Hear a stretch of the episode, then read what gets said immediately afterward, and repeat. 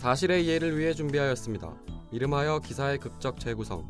재구성한 내용은 사실과 다를 수 있으며 청취자분들이 기사를 이해하는 데 도움이 되고자 합니다. 사실과 다를 수 있음을 유념하시기 바랍니다.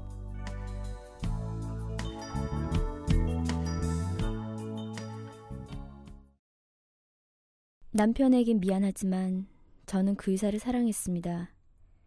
2년 전 처음 본 그 순간부터 한시도 그를 생각하지 않은 적이 없습니다. 그래서 그에게 저의 마음을 표현한 것 뿐입니다. 남편에겐 미안하지만 저에겐 행복한 시간이었습니다.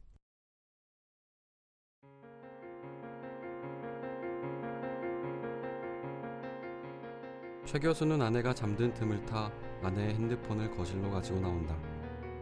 비밀번호 푸는 건 수십 년을 같이 살아온 부부이기 때문에 쉽게 유추할 수 있었다. 역시나 오늘도 아내는 그 의사에게 수십 통의 문자를 보냈다.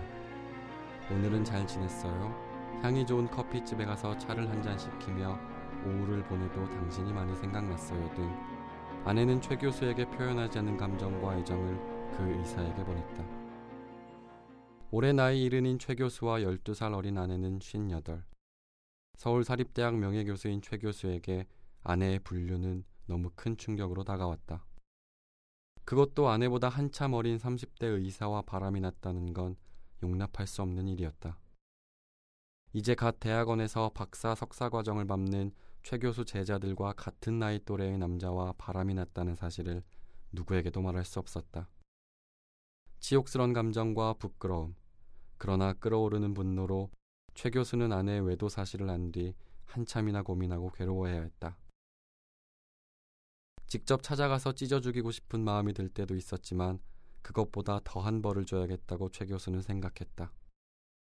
의사라는 지위를 아예 잃게 만들고 사회적으로 매장시키는 방법으로 최 교수는 그 의사를 포함한 동료 의사들에게 이 사실을 알려야겠다고 마음먹었다.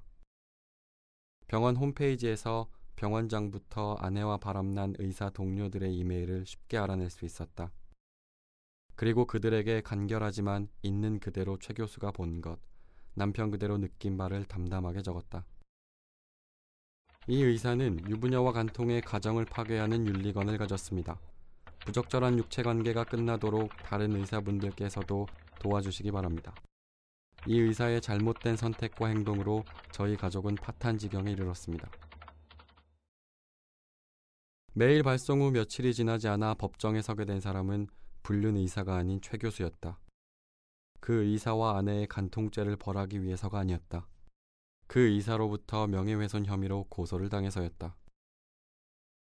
우리가 수십 년을 잘 살아왔는데 아내가 다른 남자와 바람이 났습니다. 내 아내도 잘못이지만 의사라는 사회적 지위도 있는 사람이 유부녀와 간통을 하고 부적절한 육체 관계를 맺는다는 게 이게 말이나 됩니까? 당신들 뭐라고 할 말 있으면 좀 해봐요.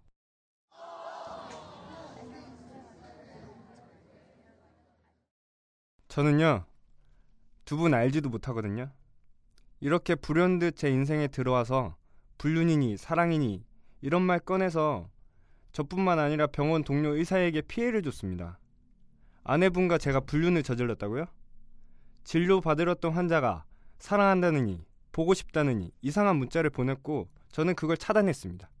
그리고 그게 사실이고요.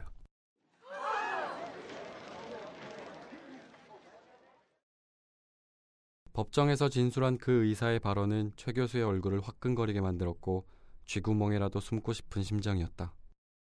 그 의사는 아내와 불륜을 저지른 것이 아니라 또 다른 피해자였다. 아내는 2년간 그 의사에게 일방적 사랑의 메시지를 보냈다고 했다. 2년간 아내가 보낸 문자 건수만 4만 통. 30대 의사는 분명하게 거절 의사를 표했지만 아내의 행동엔 변함이 없었고 결국 의사는 아내의 번호를 스팸 처리해 읽지도 않았을 뿐더러 아내의 행동이 점점 심해지자 고소를 하기까지 했다고 진술했다. 이후 의사가 제출한 문자 내역과 증거 자료는 법원에서 신빙성 있는 자료로 채택되었고 70살 최 교수는 무고한 사람에 대한 명예훼손 혐의로 벌금 500만 원을 최 교수의 아내는 스토커 혐의로 조사를 받았다.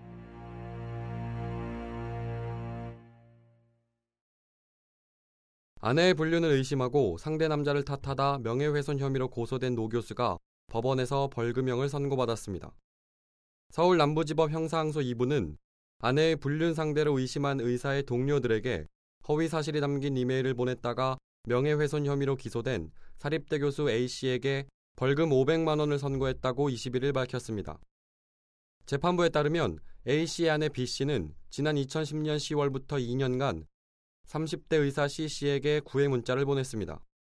이 문자 메시지를 본 A씨가 두 사람의 불륜을 의심하게 된 계기였는데요. 분노를 느낀 A씨는 지난 2012년 10월경 의사 C씨의 동료 7명에게 C씨가 유부녀와 간통해 한 가정을 파괴하는 윤리관을 가졌다는 내용의 이메일을 보냈습니다.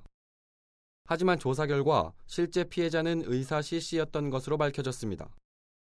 아내 B씨는 의사 C씨에게 일방적 구애 문자를 무려 4만여 통이나 보냈으며 C씨는 답장을 하지도 않았고 스팸 처리에 읽지도 않은 것으로 드러났습니다.